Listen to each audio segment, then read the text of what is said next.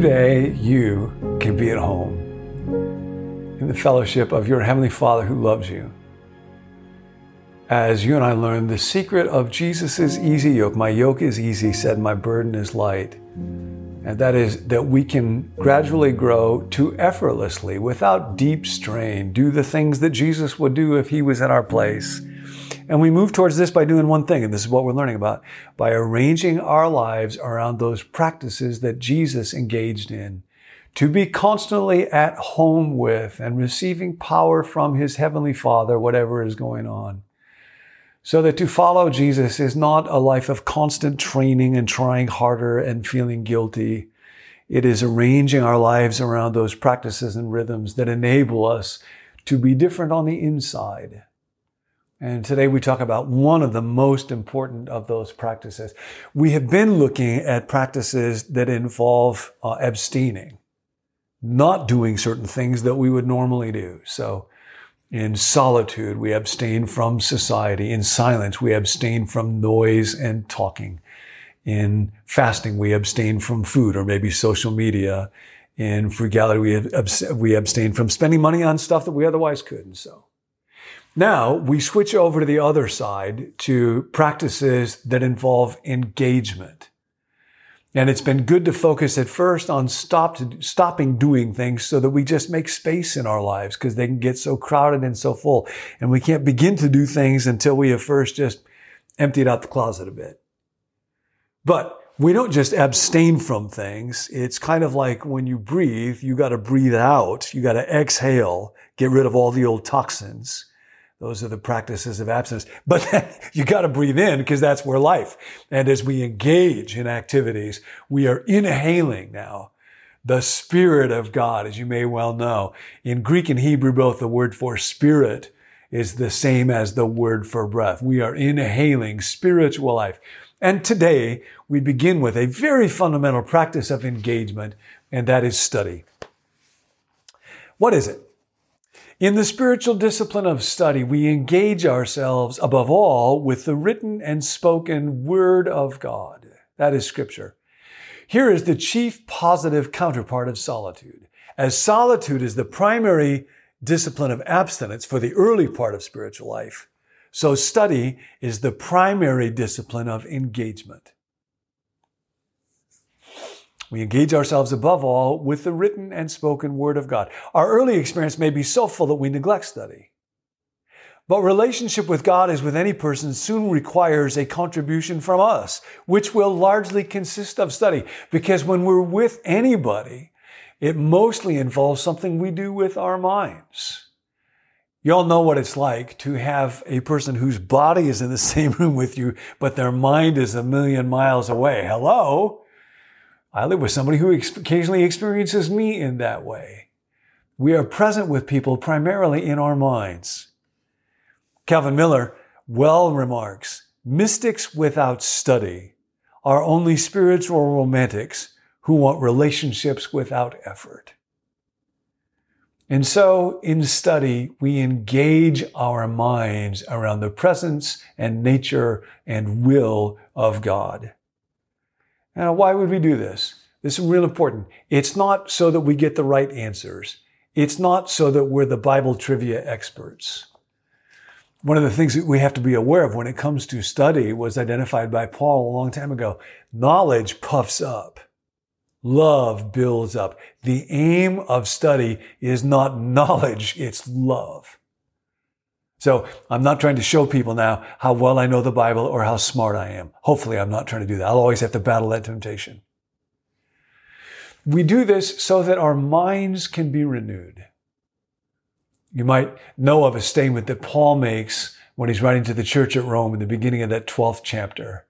When he says, therefore, in light of the mercies of God, offer your bodies as a living sacrifice now, really, that's talking about the spiritual practice that we're involved in. I surrender myself and then my body engages in activities like solitude or like silence or like fasting or now study. Study is something I do with my body uh, as I surrender it. Don't be conformed to the patterns of this world. Don't just go on autopilot doing all the stuff that the people and the culture around me say to do. Be transformed by the renewing of your mind. That's the goal of study, to have your mind renewed. The great challenge of life is managing that unceasing flow of thoughts and feelings and desires and intentions that are always going on inside me. And if I try to follow Jesus behaviorally by doing the right things and saying the wrong, right things and avoiding the wrong things without changing that inner flow within me, that's the hard way.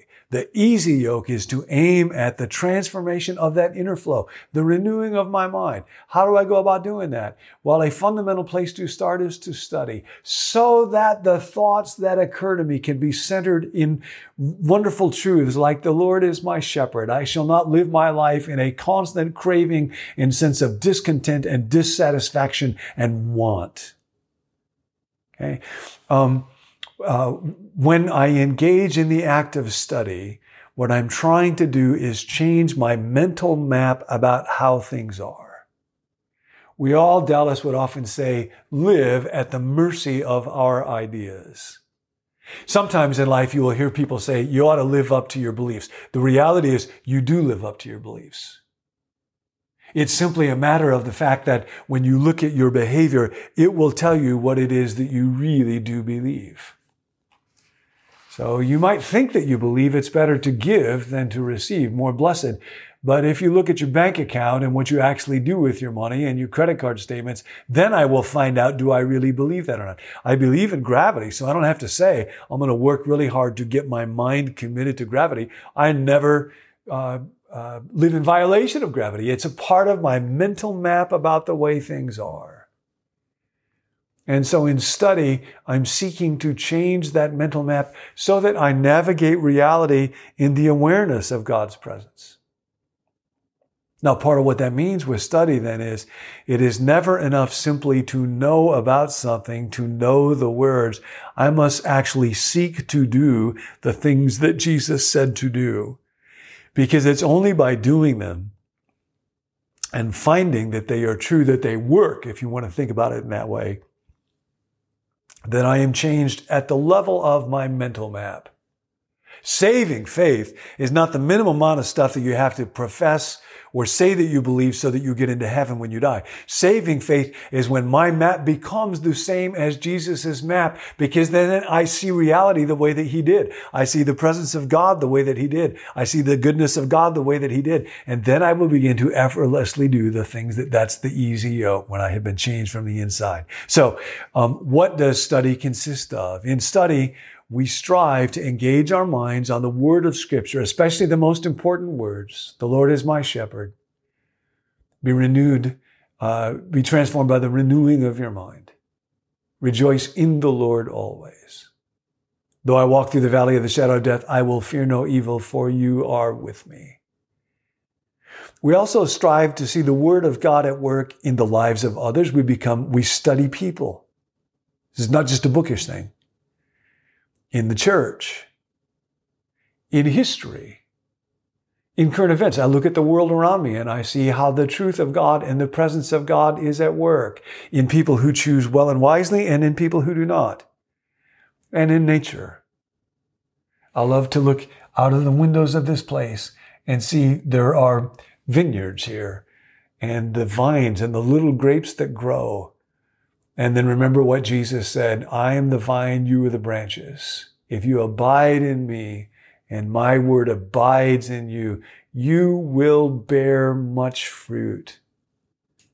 And I become like those little branches on those little vines out there where I'm abiding. And abiding is something that I do in my mind, and study is a primary part of that.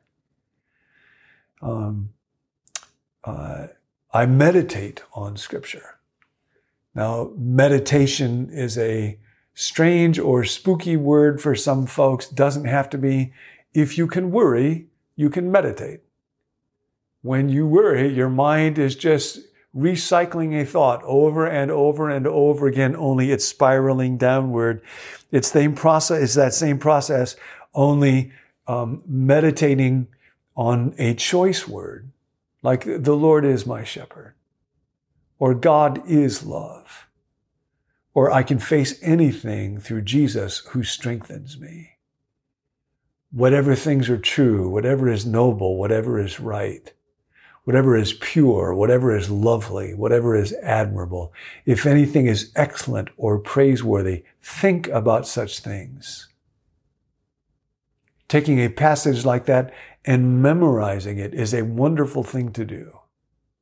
Not because God will put a little gold star on your behavior modification chart in heaven. We don't do these practices in order to impress or please God or earn anything, but because a mind that is filled with thoughts that are available to me at any moment is a better, more flourishing gift to have than a mind that's just empty, where I constantly have to outsource managing my thoughts to a screen and whatever somebody has put on it. It's kind of a striking thing. A friend lent me his car to drive a while ago. It's a really, really nice car. But he said, now when you take it to the gas station, you got to put the high octane stuff in there. I've never got the high octane stuff before. When, when that vehicle matters, it needs high octane fuel. I know a guy, Nancy and I knew a long time ago. He was a neighbor that was a bodybuilder. He was so careful about what he would put into his body. If his wife was mad at him, she used to secretly put butter and mayonnaise in his sandwiches because he would never put that into his body. Why is it that we can be so careful about what we put into our cars and so careful about what we put into our bodies and so careless about what we put into our minds?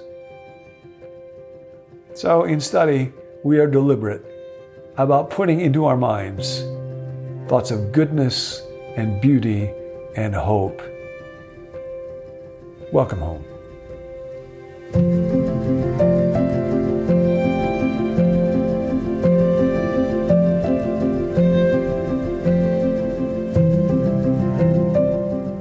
Hey, I'm Tim.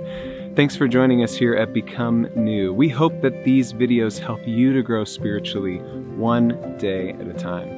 If you want to access our whole library of videos, or if you want to subscribe to the daily emails or text messages that go along with each video, head on over to becomenew.com and you can let us know there. We're also preparing some exclusive leadership content. So if you're interested in that, you can let us know at becomenew.com slash leadership. And lastly, if you've got a prayer request, we would love to pray for you. You can let us know by texting it to 855 888 0444. See you next time.